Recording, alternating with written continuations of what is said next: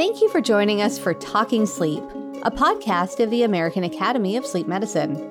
I'm your host, Dr. Seema Khosla, Medical Director of the North Dakota Center for Sleep in Fargo. A few months ago, we discussed the diagnosis and medical management of REM sleep behavior disorder. Part of the overall management of this disorder also includes disclosure of potential neurodegenerative sequelae. While prescribing medications can be fairly straightforward, the discussion of a potentially life altering diagnosis is more nuanced.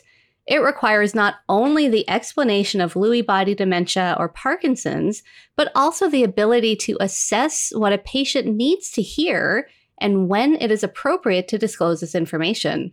Dr. Alon Avidan is here to help guide this discussion. Dr. Avidan is a professor of neurology at UCLA. He was recently awarded and served as visiting professor of neurology education in the Department of Neurology at the Mayo Clinic in Rochester, Minnesota. He also received the 2014 AASM Excellence in Education Award for career contributions to education in sleep medicine. Thank you for joining us today. Nice to be here, Seema, and a pleasure to uh, be uh, invited to talk about this very, very interesting and important topic.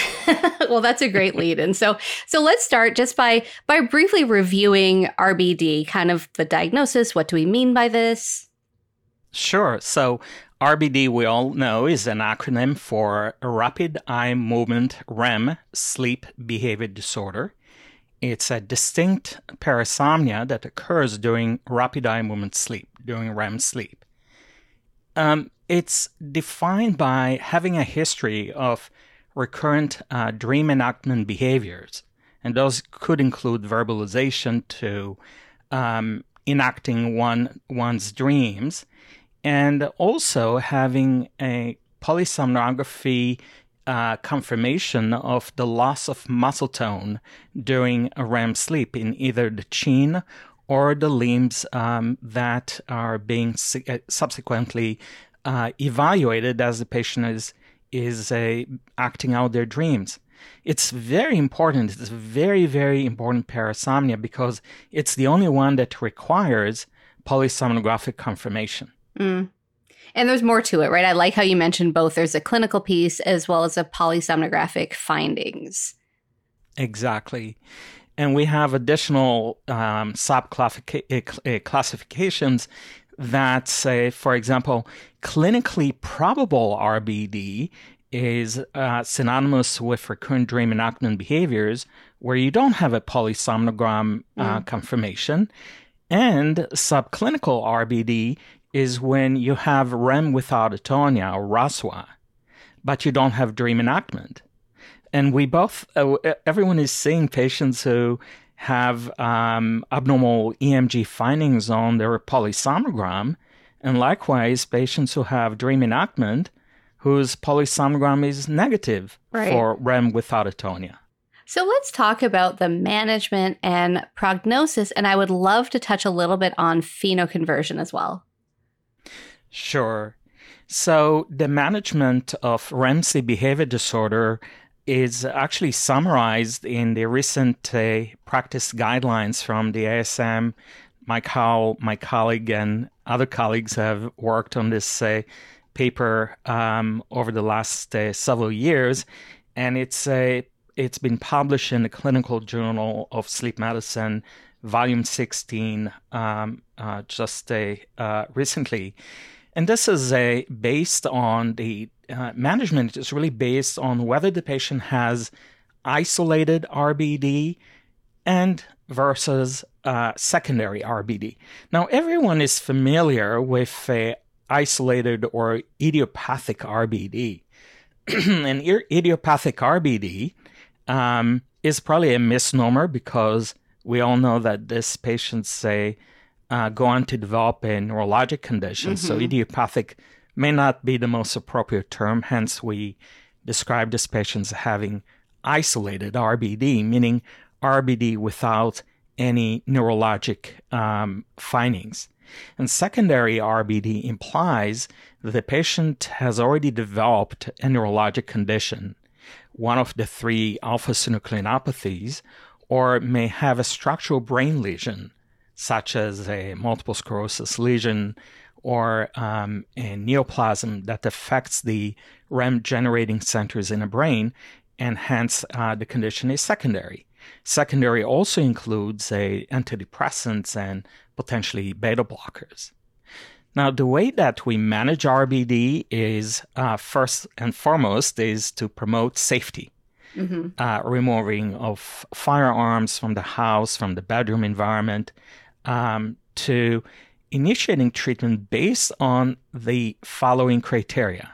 That is, how frequent and how severe the episodes are. So, for example, if a patient has a few episodes per week where they're just verbalizing and having um, uh, uh, a dream enactment in a way of shouting or or mild uh, talking, and it's not really leading to any potential dis- sleep disruption for the patient or the bed partner. We may just observe them. Mm. But if the patient has episodes that can potentially lead to injury or are have already uh, led to injury, then um, the uh, conditional recommendations by the ASM practice guidelines recommend that for isolated RBD, we proceed with clonazepam or melatonin uh, or pramipexole, um, where there is information um, uh, on a, an additional drug besides clonazepam and melatonin for secondary RBD, and that involves rivastigmine, and there is a conditional uh, reg- recommendation against deep brain stimulation. Now, for drug induced RBD, that is a patient who is experiencing RBD in a setting of a serotonergic antidepressant, the recommendation is for drug discontinuation. So you're right. Dr. Howell was kind enough to discuss some of these um, with us. And I think one of the um, one of the things that always comes up is this idea of how do you figure out who is at higher risk for this neurodegenerative sequela and who is, you know, at, at lower risk? How do we how do we figure that out?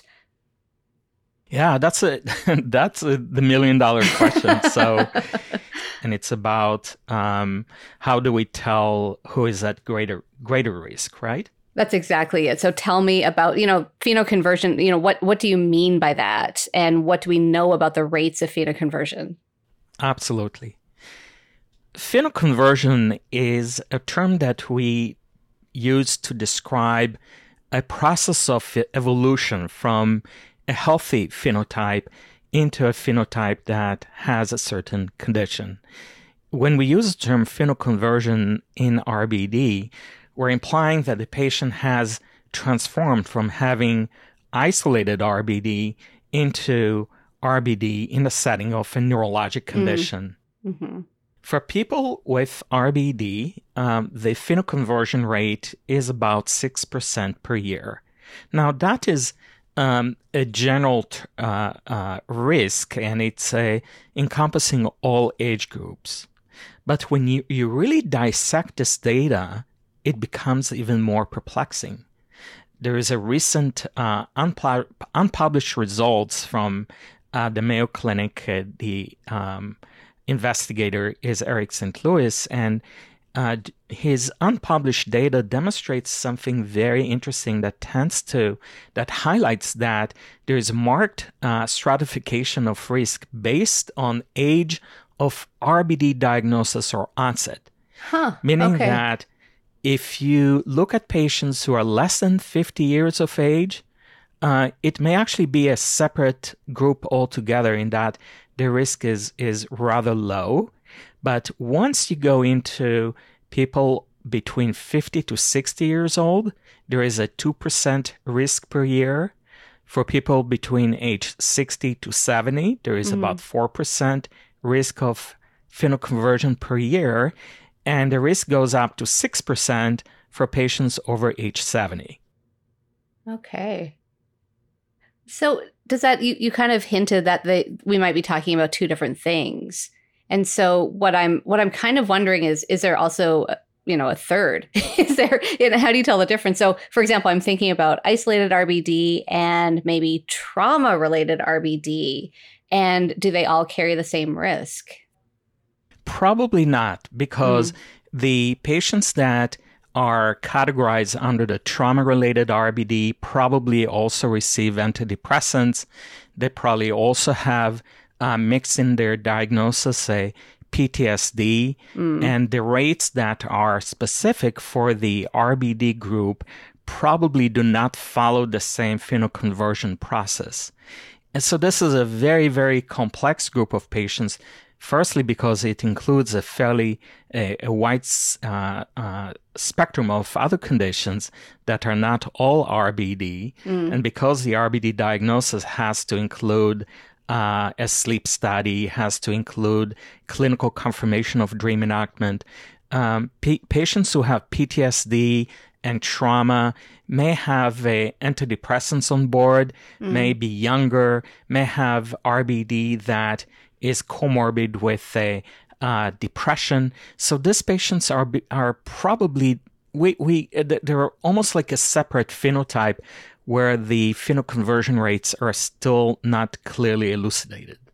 So that this is something I've kind of been curious about is that um, when we're trying to apply this data to women or younger people, I mean, can we do that? Isn't most of the original data primarily on men?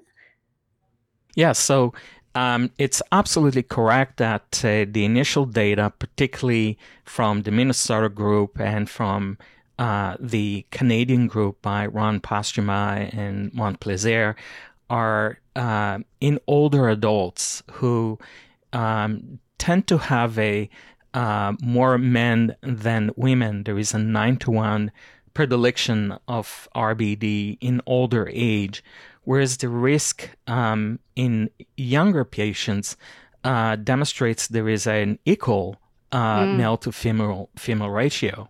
Oh, that's so interesting. Okay. It's, and it's probably because of the antidepressants, and it's probably because uh, there are other uh, potential issues related to how um, antidepressants impact the brainstem in areas that control muscle tone and uh, movement during sleep.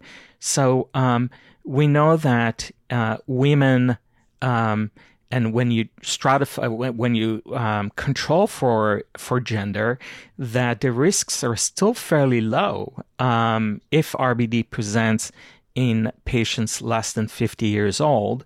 They still need to be followed cl- clinically to look for any evolving neurologic uh, conditions or memory or cognitive disturbances. But as uh, both men and women, as mm. you go as you grow older, the risk is um, doubling every, every decade. Two oh, percent wow. for 50 to 60, 4% to 60 to 70, and 6% over age 70. So, is there a difference in like serotonergic receptors between genders?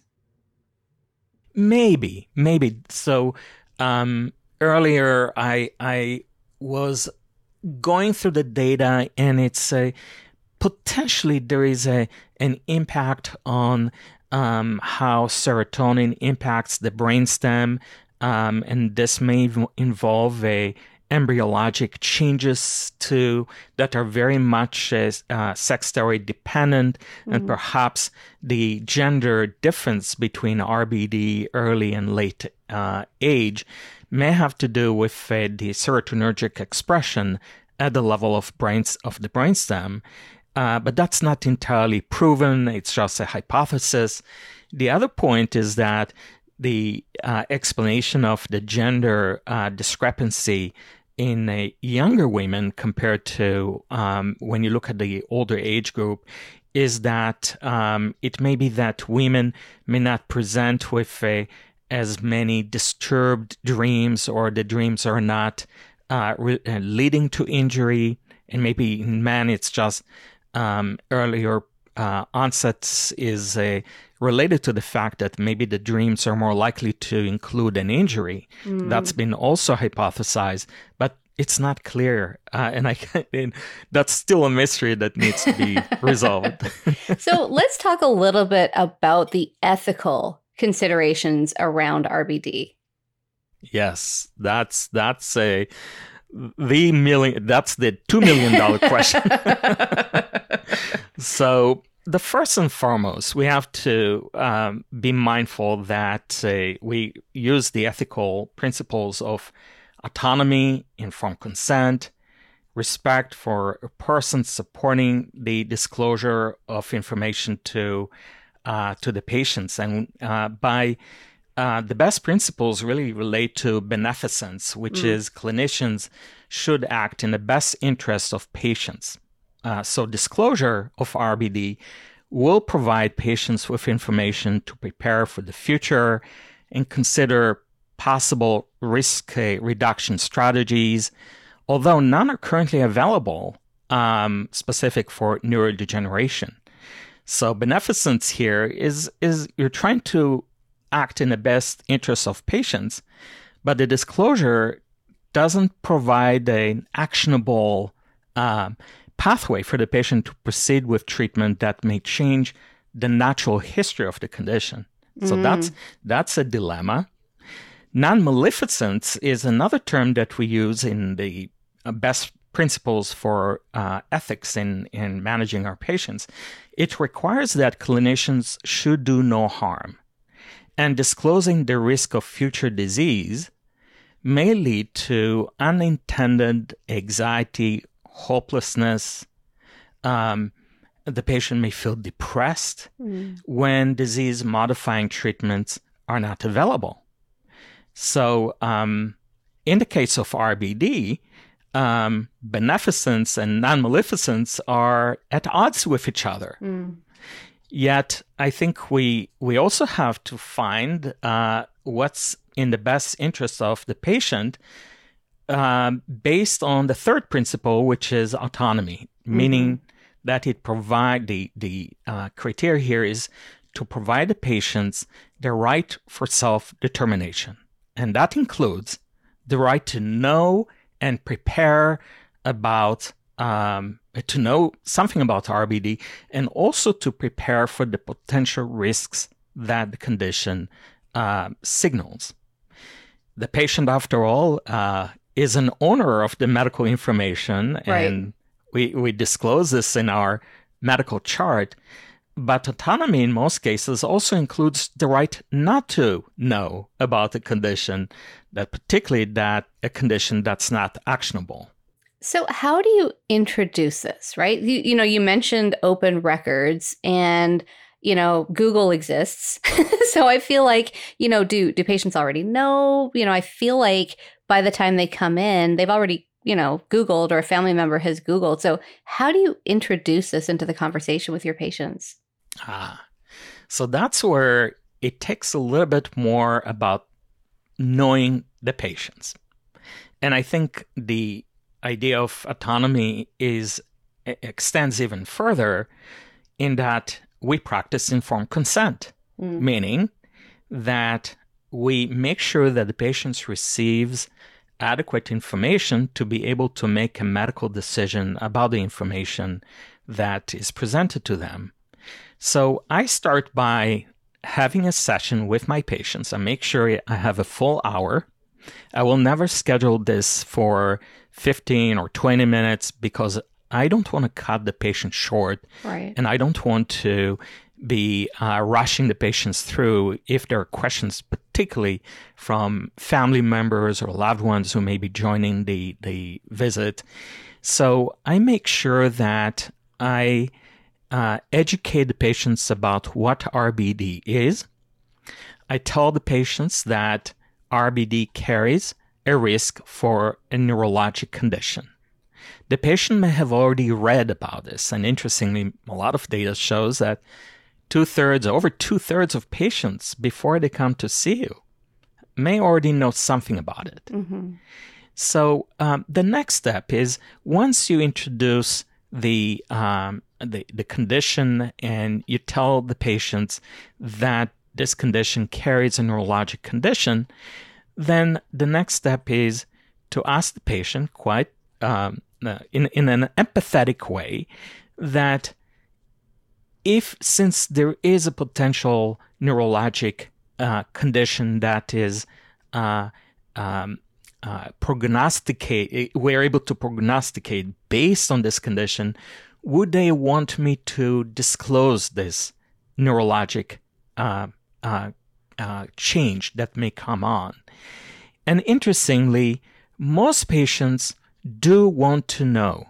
Um, mm. al- although over the years, we have all seen patients who um, tell us that they would rather not know. So mm. those tend mm-hmm. to be few, but there are patients when they're asked very directly, would you like to know about a future relationship between uh, RBD and a neurologic condition? And if the answer is no, you move on and you move into management, but you may not want to overwhelm the patient with all this uh, phenoconversion data. If the answer is yes, then you try to as empathetically and compassionately display some of the data. I generally quote numbers depending on the age group that I just mentioned from the study from the unpublished study from Mayo Clinic, demonstrating that um, at early age, it's really difficult to tell, but we do know that after age uh, 60, the rates are about 6% per year.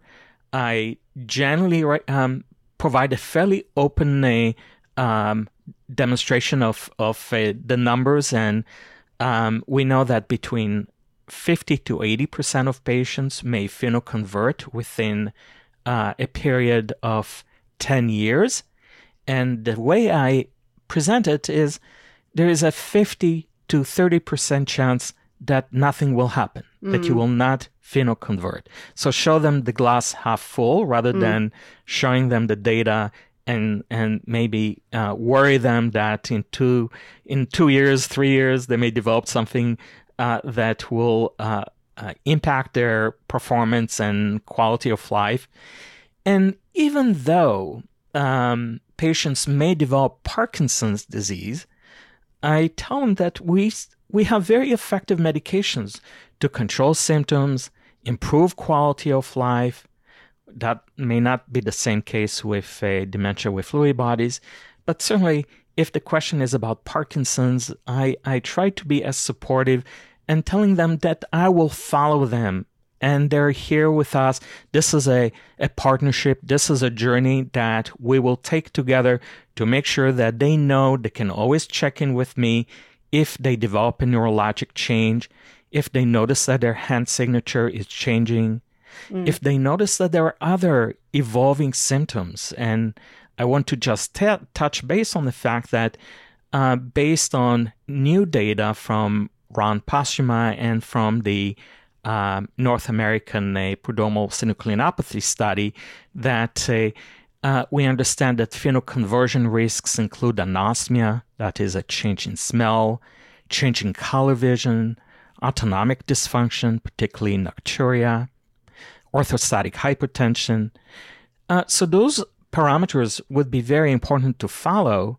And since the patient knows that they have a, a, a person to turn to anytime they experience a neurologic change, I think it's it's an open opportunity for us to get in touch with them and to just validate and maybe give them comfort and uh, let them know that uh, where they might be standing.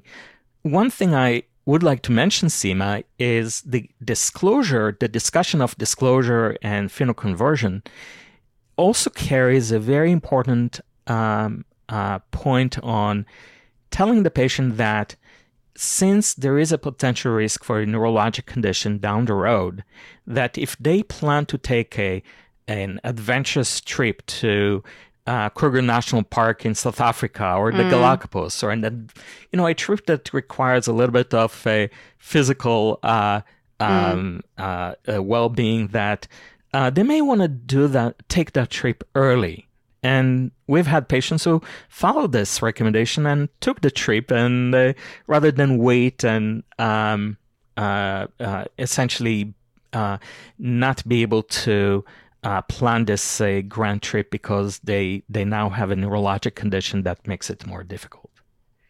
That's a good point. So let's take a short break, and when we come back, we'll talk more about the ethics of disclosure in RBD. You're listening to Talking Sleep from the American Academy of Sleep Medicine. Join us September 22nd through the 24th for the Virtual Sleep Medicine Essentials 2023.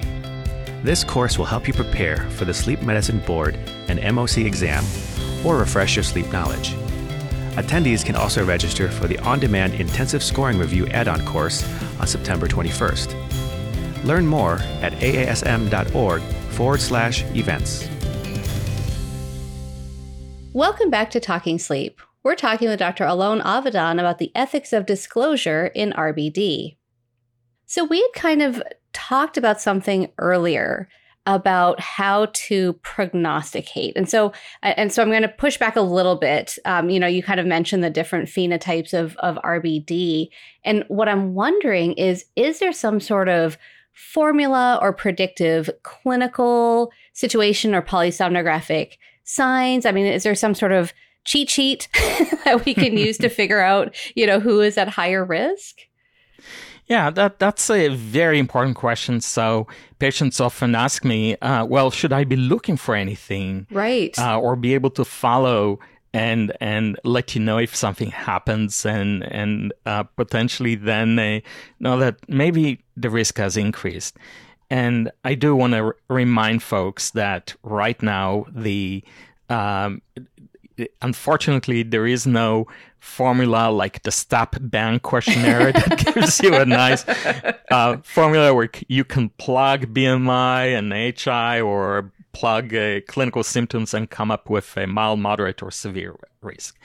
We hope that through the efforts of the North American uh, Prodromal Synucleinopathy Consortium, the NAPS consortium. And I'm, by the way, I want everyone to know that you can Google NAPS uh, and NAPS RBD, and you'll find the link to the NAPS consortium. But this is a study funded in originally in 2018 uh, by the National Institute of Health and the National Institute of Aging, and it's uh, specifically to determine, um, based on a, um, patients who uh, originally enrolled uh, the enrollment included patients with isolated RBD without neurologic conditions, and we're following these patients pro- uh, prospectively. And when you look at the baseline characteristics of these patients, it does pan out that certain attributes that relate to um, changes in a, uh, color vision, mild motor dysfunction, huh. um, changes in color vision, and autonomic dysfunction are predictive that the patient may be on the on their way to develop an alpha synucleinopathy. There is no specific formula, but I think that um, we are getting closer to understanding more about the longitudinal, longitudinal uh, risk and perhaps get a, a little bit more precision about other specific uh, neurologic conditions, including constipation, including uh, MoCA scores for neurocognitive changes, and imaging studies, very importantly, looking at dopamine uh, uh SPECT scans, mm-hmm. where you can actually measure the change in uh, dopamine uh, receptors in the basal ganglia, to actually also including um, brain-derived exosome data from the blood to that are markers of a changes in the uh, neurofilament integrity, and perhaps those changes can can tell us something about well. Um, if, if you notice that a patient has undergone these changes, that it's important to then be more attentive to their uh, progression but also um, using this uh, objectively verifiable indicators, that is, looking at CSF and blood uh, markers of a uh, phenoconversion to also track um, management, mm. because we don't want to wait uh, multiple years to see an improvement. We want to be able to track progression uh, using a more predictable uh, laboratory marker and um, I think that over the next couple of years, we'll have a little bit more data to be able to give that additional precision that you are l- alluding to, Seema. But so right now, I wish I could give people numbers, but I think we, we're a bit. Uh, maybe in a few years we'll have a few a few numbers and a formula. Is that a blood test you could order now for the exomes? Yeah, the exosome data is is a blood test that's available through research uh, protocols only.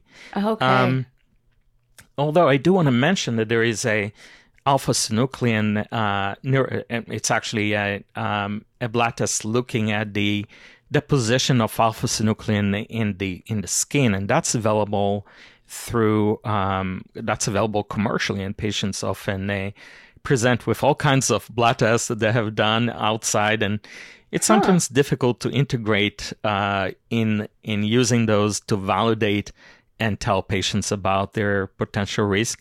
But okay, so are, hang on, hang on, hang on. So just so I understand, you're talking about a skin biopsy? Yes, it's a skin biopsy that's available commercially. Huh. Um, the skin biopsy is is looking for deposition of alpha synuclein, which is a uh, an abnormal protein uh, misfolding of a uh, the alpha synuclein, and it's it's looking for uh, those changes in in the skin. And right now, there are some interesting data coming from the um, the the uh, sponsors of this uh, skin biopsy test that predict a certain uh, risk, but we haven't been able to use that, say, directly in mm-hmm. our isolated RBD cohort to tell them that there is we can use this say skin biopsy to say anything with more accuracy about the phenoconversion risk unfortunately. But that's so fascinating that you could even consider doing that.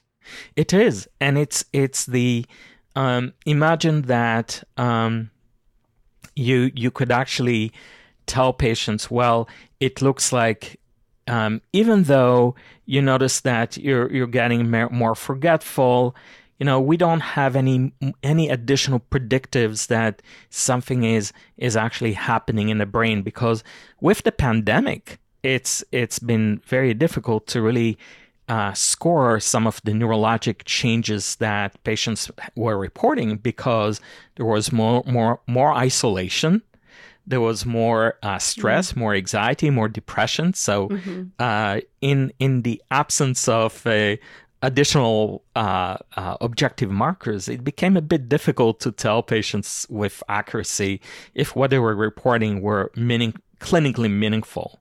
So I think with the additional data that you can actually measure changes in the blood, changes in the skin biopsy, that we might be able to add more uh, objective, verifiable indicators to uh, that may allow us to be more predictive with higher precision on the phenoconversion risk. So just more more data, right, to kind of guide that conversation that we have exactly. with our patients. So, exactly. is the conversation that you have with somebody in their 80s different than the conversation you have with somebody in their 40s? I mean, you you mentioned earlier that the the phenoconversion risk is lower when they present younger, um, but it, there's also a significant delay between you know symptom onset and diagnosis. That's such an important question, Seema, because besides having uh, a patient who presents with a RBD, we have all seen patients who have a REM without atonia on the polysomnogram. Mm-hmm. and then it becomes really challenging. What what do you tell patients when um, all you have is a abnormal muscle tone on on the polysomnogram? Are, should you mention it? Should you scare patients mm. that they may experience this uh, uh, dreadful, in their opinion, and uh, dreadful a parasomnia that harbors a risk. But I, I often, uh, again, I, I, I bring the issue of autonomy and I present this data, and um, I wouldn't necessarily withhold information from an 80 year old because I've had 80 year olds who also went on Google and, and asked me about the RBD and were very yeah. interested and curious. the same time, I've had uh, very anxious uh, 30 and 40 year olds who found that they have a REM without atonia on the polysomnogram and they Googled that and were very, very uh, um, uneasy and, and yes. w- worried. So I think you we have to know our patients. We have to maybe introduce this notion that um, we um, first we, we have to make make sure the patient has the right to their clinical condition and will read about this information so not telling them anything also carries a risk that uh, may uh, fo- the patient may follow, follow you in a, in clinic and say well i just read about rbd and you didn't mention it last Right. time and you know now I, I i don't know if i can trust coming back because you're not telling me everything i want to know No, that's So- exactly it. Yeah. so I imagine too that there are, you know, maybe cultural differences in in somebody's receptiveness to receiving this information. So have you come across that? Yes, and and absolutely. So there are religious differences, there are cultural differences. Family dynamics plays a huge role in a, uh, the f- families of a, uh, certain individuals in certain ethnic groups may may want to withhold information and not worry the patient. So I think um, we all have to be careful. We have to be uh, mindful and and diligent, but we don't want to use ethnic or religious backgrounds and not to report and and use that as a basis to uh, withhold or um, prevent the discussion of a phenoconversion risk just because we are we have a perception that the patient may uh, may uh, react to this information differently because because there is a risk of bias if you if you uh, make your own prediction uh, on the cultural and religious uh, background of the patient. So I think that um, uh, too much information sometimes can be overwhelming. I think for the 80 year old patient that you mentioned, um, I would I would also want to be sure that the patient uh, doesn't have a history of depression, doesn't have an underlying comorbidity that may impact their um, their uh, uh, the rates of a potentially if they have a, a serious uh, malignancy that Mm-hmm. in five or ten years they may not be alive. So I would uh, at that at this point I would just be careful to when introducing and sharing this information that the patient is open and receptive to the potential risk that RBD may have, and I would be more. Uh, I would be, be double. I, I will double check that the patient really wants to know this data. But I think for a 30 or 40 year old, the data now shows that uh, um, the the rates of phenoconversion are far less than six percent that I've quoted earlier. They're probably less than one or two percent. Uh, there is also other mitigate, mitigating factors which relate to, um, well, if a patient has depression and um, they're on uh, an SSRI that potentially uh, brings and, and promotes the diagnosis of RBD, um, I would say something about it and I would uh, tell the patient that maybe in the future, if they have if all they have on the polysomnogram is REM sleep with, without atonia, that they report to me anytime they experience dream enactment. Oh, sure. And Yep. anytime they experience new symptoms that relate to loss of sense of smell or constipation or changes in their signature. But definitely, we want to be absolutely sure that we keep in touch with the patient, follow their symptoms, and particularly in the cha- in this setting of REM without atonia, that we also uh, evaluate and screen the patients for dream enactment behavior. So, do you think this is one of the sleep disorders that, um, you know, we should send to neurology? I say this as a pulmonologist. so, should our patients who we think have RBD be seen by neuro for a thorough neurological evaluation? I, you know, Seema, we we always uh, in sleep medicine uh, we interact um, with multiple specialty uh, specialties, and uh, the beauty of our um, field is that uh, the ability to collaborate, to see patients uh, together, and uh, since I'm a neurologist, I I often receive uh, uh, messages from my colleagues at, at, UCLA and outside asking if I could take a look and be sure that the patient uh, truly has RBD and if I can help uh, mitigate the discussion of phenoconversion and uh, give the patient a little bit more uh, uh, uh, be resourceful to them given my interests and research uh, interests mm. in RBD.